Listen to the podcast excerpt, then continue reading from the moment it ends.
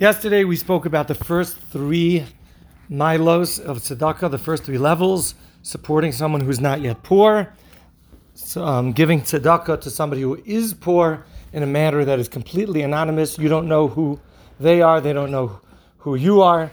The third level is where we said that you would know who they are, but they do not know who you are. The recipient does not know who the giver is, so they retain their sense of pride.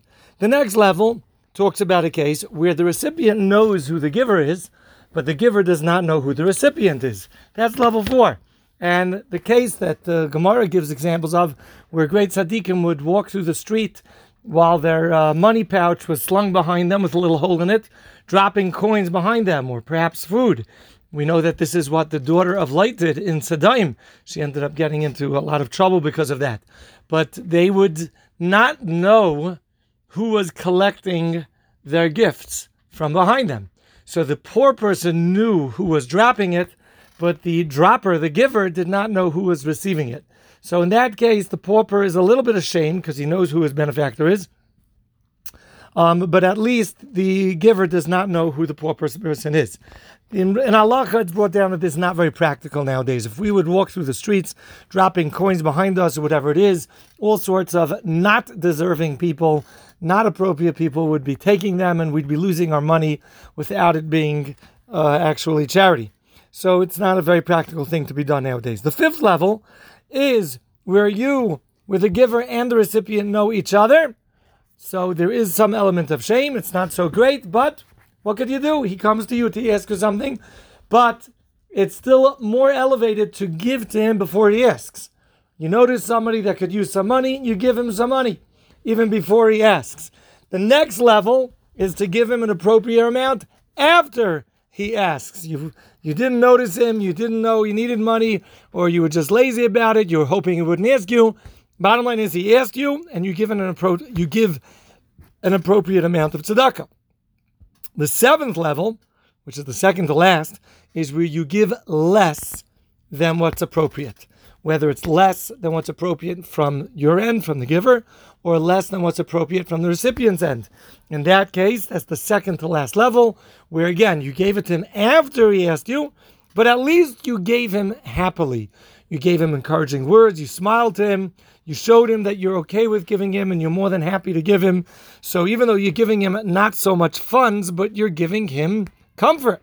So that's the second to the last level. And the last level is where you give to somebody and even perhaps if your face is happy, but your heart is sad.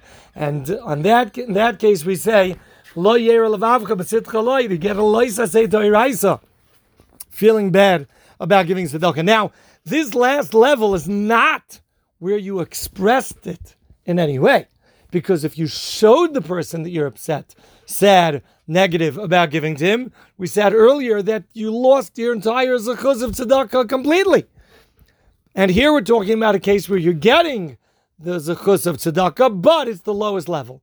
And that is where outwardly, perhaps you showed that you were happy, but in your heart you felt bad that you had to give tzedakah. Those are the eight levels of giving tzedakah. Let's now just speak about two more points brought down in halakha, and that is the the mefarshe halakha say that when you do give tzedakah, and of course we want you to feel good about it, and you're supposed to feel happy that you're giving. But what about a guy who gives tzedakah and he feels prideful of the tzedakah that he's giving? He feels very, very much deserving of a pat on the back. And he feels very, very special and chashuv and important and very proud of himself. It's brought down la that that too is considered a situation where one might lose his entire zechus of giving tzedakah, and perhaps if he actually uses that pride, he publicizes himself, he's going after honor, he's not doing it for the right reasons, and he's really promoting himself through the tzedakah that he's giving, not only might he not get the zechus of tzedakah, but he might also be punished for promoting himself, then using a mitzvah to promote himself. So again, even though we're saying that, of course, a person can feel good, he's doing a mitzvah, that's tremendous. But to pride yourself like you're doing a big thing, what do you mean? We learned earlier that God gave you the money for it to be given out appropriately, and you're just getting, you know, the remainder of it. You happen to be able to keep 90% of the money giving to you. So don't take so much